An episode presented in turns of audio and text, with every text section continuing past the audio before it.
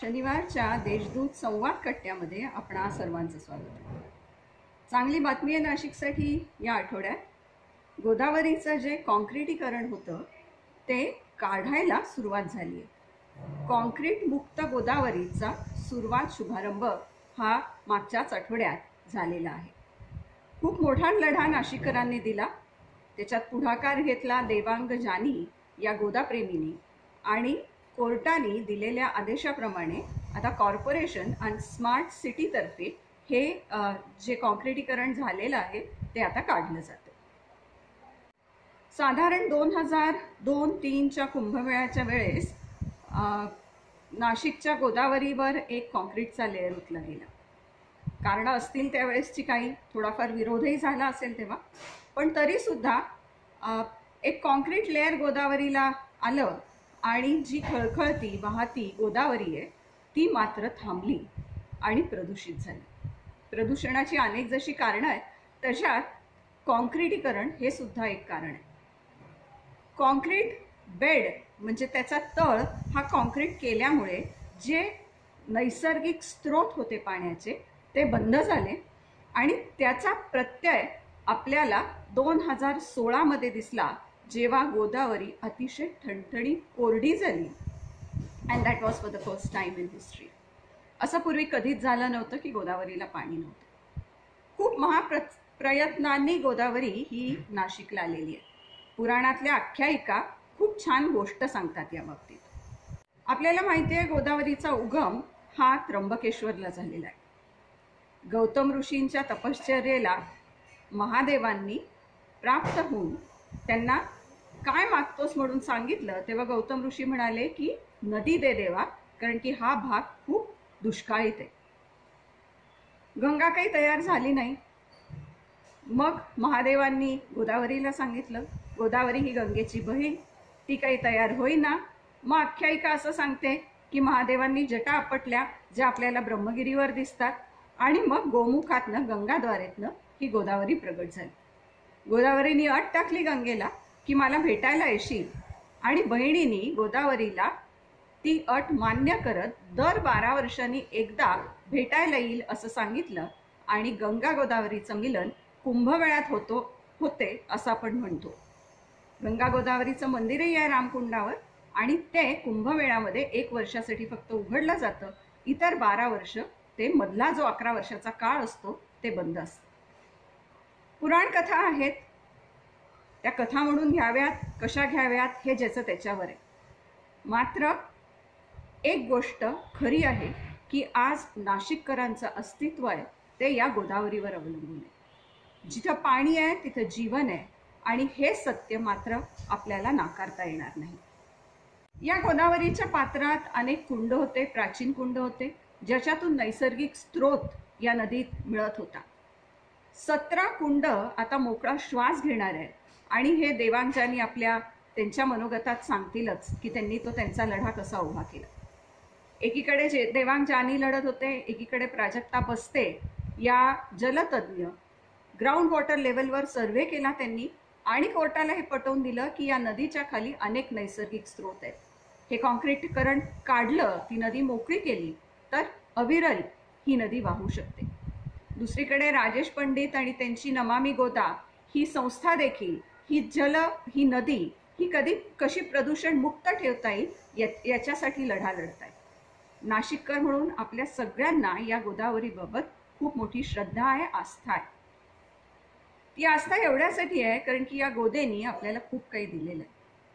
हिच्या काठावरती अनेक लोकांच्या आठवणी ही गोदा माई म्हणून आपण म्हणतो आणि तिच्यासाठी उभं राहणं हे आपलं कर्तव्य आहे हे निश्चितच प्रत्येक नाशिककराला वाटतं. त्यामुळे आजच्या कट्ट्यावर आमचा जो प्रकाश आहे तो निश्चित या गोदावरीवर. कॉन्क्रिटी मुक्तकरण होत आहे ही खरोखरच नाशिककरांच्या दृष्टीने एक अतिशय चांगली आनंदाची बाब आहे. हे काम असंच पुढे सुरू राहील त्याला अडथळे येणार नाहीत अशी अपेक्षा करूयात. आणि गोदावरी मोकळा श्वास घेईल ती वाहत राहील आणि कुठेतरी पूर परिस्थितीला सुद्धा आटोक्यात आणण्यासाठी हे सगळं कार्य मदत करेल असंच आपण मानूयात आणि आजच्या कट्ट्यामध्ये या कॉन्क्रिटी मुक्तकरणाचा एक आढावा आपण घेऊयात. या कट्ट्यामध्ये आजच्या आपल्याबरोबर सहभागी होत आहेत देवांग जानी गोदाप्रेमी. अर्थात ज्यांनी हा लढा उभा केला की हे कॉन्क्रीट निघालं पाहिजे ही प्राचीन सतरा कुंड आहेत ती कुंड जपली गेली पाहिजे. ती जपली गेली तरच गोदावरीचे स्रोत आहेत ते मोकळे होतील आणि गोदावरीला पाणी राहील स्वच्छ राहील गोदावरी. हा त्यांचा लढा.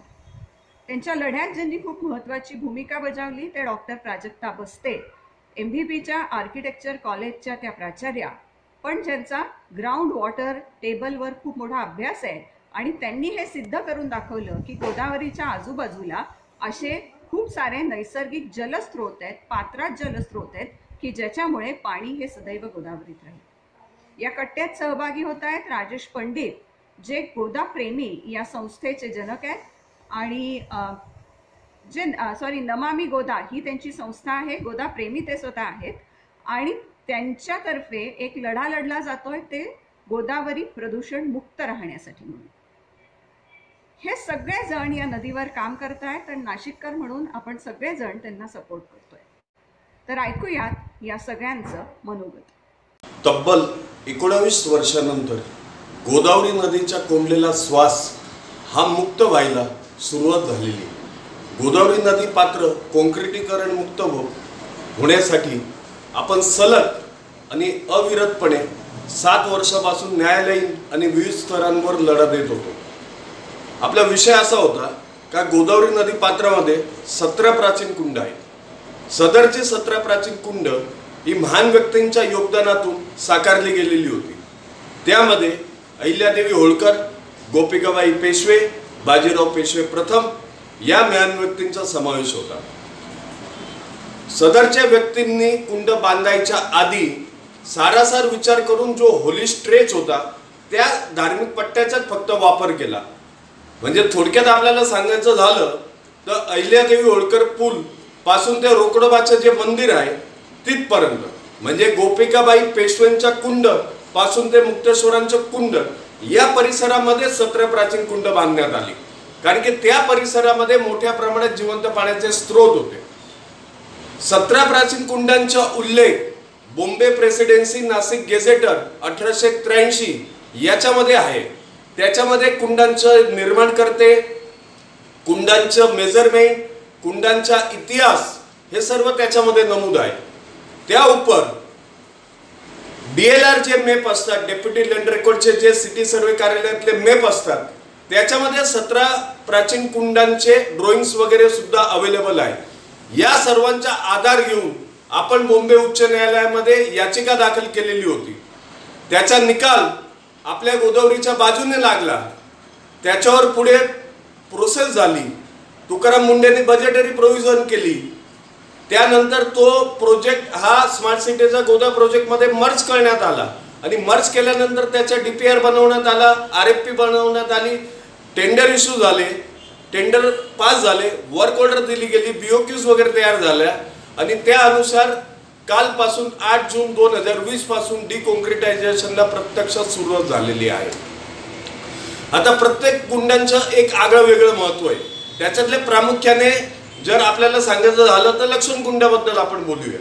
ज्यावेळेस आपल्याकडे कुठल्याही प्रकारची नळ व्यवस्था नव्हती त्यावेळेस लक्ष्मण कुंडाने आपल्या पूर्वजांना पाणी द्यायचं काम केलं. ड्रिंकिंग पर्पजसाठी लक्ष्मण कुंडातलं पाणी वापरलं जायचं. रामकुंड रामकुंडामध्ये अरुणा आणि गोदावरी नदीचा संगम आहे. त्यामुळे रामकुंडाच्या तटावर सिंहस्थ कुंभमेळा भरतो. तिथं जास्तीवाले कुंडे कुंड आहे. ब्रिटिशर लोक गेझेटरमध्ये असं लिहून गेलेले आहे. का विदिन सिक्स सेकंड तिथं मृत व्यक्तींचे जे आपण अस्थि विसर्जन करतो ते मेल्ट होऊन जातात ते वितळून जातात. पुढं आपण गेलो अशा सतरा प्राचीन कुंडांपैकी प्रामुख्याने जे कुंड महत्त्वाचे आहे त्याच्याबद्दल आपल्याला माहिती देत आहे.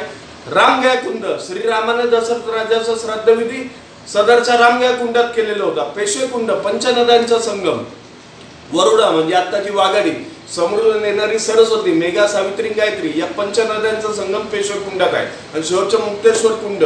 असे प्रत्येक कुंडांच्या सविस्तरपणे आपल्याला सांगता येईल पण वेळेच्या अभावी मी काही जास्त डिटेलमध्ये आपल्याला सांगत नाही.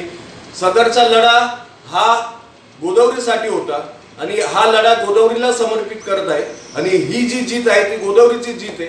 आणि नाशिककरांनी जो भरभरून मला जो प्रतिसाद दिला त्याबद्दल नाशिककरांचे मनापासून मी आभार व्यक्त करतो. धन्यवाद. नमस्कार मी डॉक्टर प्राजक्ता बसते. एव्हाना आपल्याला कळलं असेल की आपल्या गोदावरी नदीचे डिकॉन्क्रिटायझेशन सुरू झाले आहे. हे डिकॉन्क्रिटायझेशन म्हणजे काय? तर ह्या नदीच्या नैसर्गिक स्तरावर जे कॉन्क्रीट कर टाकलेले आहे ते आता आपण परत काढतोय. तर ही आपल्यासाठी आनंदाची बाब आहे.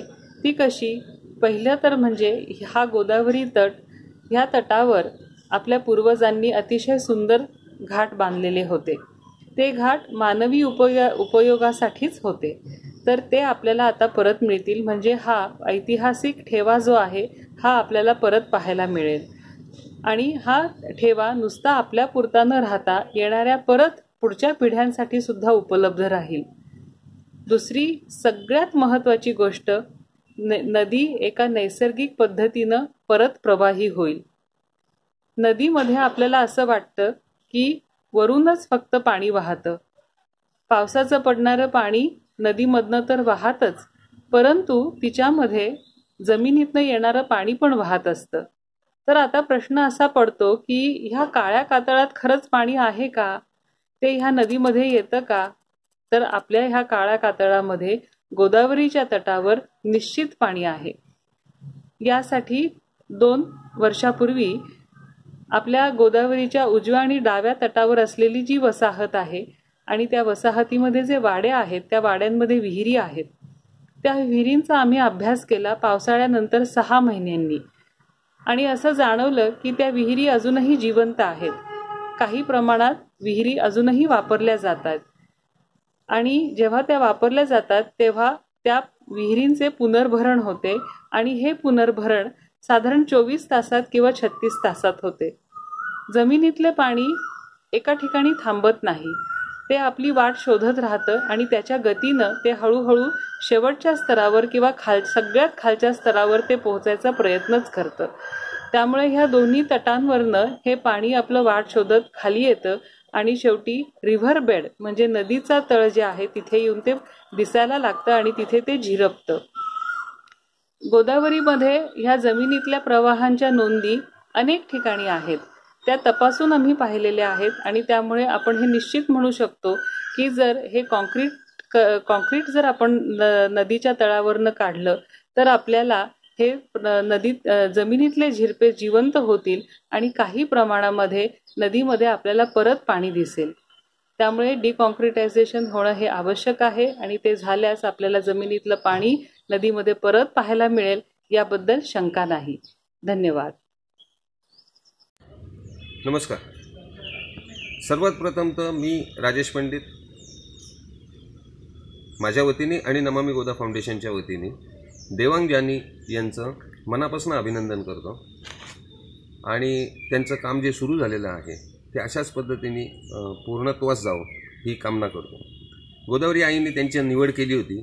ह्या जो फार महत्त्वाचा टप्पा आहे आपल्या गोदावरीच्या नदीचा त्या टप्प्यामध्ये जे काही घडलं होतं कॉन्क्रिटायझेशन झालं होतं सिमेंटचं ते सगळं आता ते स- सतरा प्राचीन कुंड आणि हे सगळ्या गोष्टी आता डिकॉन्क्रिटाईज व्हायला सुरुवात झालेली आहे. सो त्यांचे खूप खूप अभिनंदन.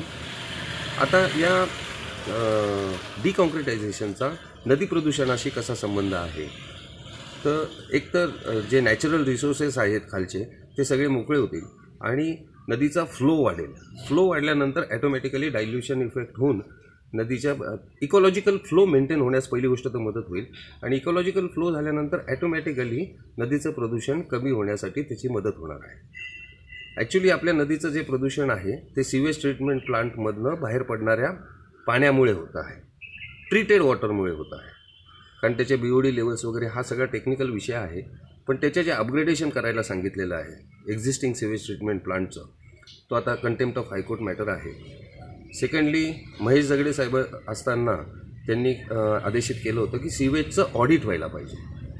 तर सीवेज ऑडिट हा एक त्याच्यातला महत्त्वाचा भाग आहे.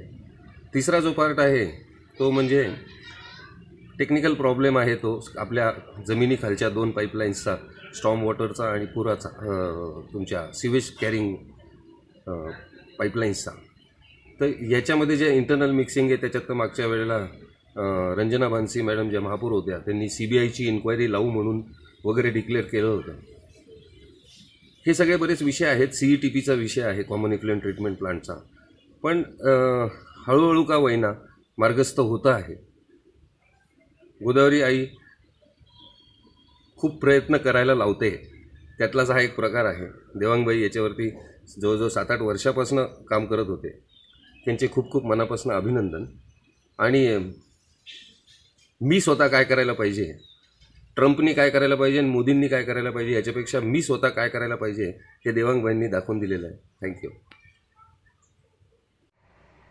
खरोखरच आनंदाची बाब आहे. गोदावरी मुक्त झाली तर गोदावरीचे जुने दिवस तिला परत येतील. पाणी आहे जीवन आहे हे जरी का आपण जाणतो तरी ही नदी जपली पाहिजे आणि ती जबाबदारी आपण सगळे नाशिककरांवर होतो. मला आठवत आहे मी गंगेच्या जवळ राहते. अगदी समोर आहे माझ्या घराच्या ही गंगा. आणि आम्हाला आठवत आहे की लहानपणी आम्ही खेळायला सुद्धा तिथे जायचो. नाशिककरांचं जीवन तिथल्या नदीशी इतकं निगडीत आहे. वसंत व्याख्यानमाला इथे झालेले आहे. अजूनही होतात. अनेक व्याख्यानं अनेक सभा अनेक सांस्कृतिक कार्यक्रम या गोदातीरी होतात. नाशिकचं एक सांस्कृतिक एक नैसर्गिक जीवन या गोदेशी खूप निगडीत आहे ते अवलंबून या गोदावरीला आपण जपलं तर आपण स्वतःला जपू. आपल्या या सगळ्या प्रोग्रेस आणि डेव्हलपमेंटच्या या खूप मोठ्या रेसमध्ये जर का आपण हे विसरलो की आपलं अस्तित्व या नदीमुळे आहे तर मात्र या सगळ्या डेव्हलपमेंटला अर्थ उरणार नाही. आज गोदावरी मोकळा श्वास घेणार आहे. आणखीन सगळं हे कॉन्क्रिटीकरण पुढपर्यंत काढलं जाणार आहे. हळूहळू मागचंही काढलं जाईल अशी आपण आशा करू. आपल्याला जे खूप महत्त्वाचं आहे ते रामकुंड ते सुद्धा मोकळं होईल ही पण आशा आपण करूयात. आणि या नदीची जपणूक करूयात. या नदीकडे असलेलं आपलं कर्तव्य बजावूयात. एक नाशिककर म्हणून आपण या गोदामाईच्या मागे उभं याच नोटवर आजचा कट्टा आपण इथे थांबवूया. तुम्ही सगळेजण सहभागी झाला त्याबद्दल धन्यवाद.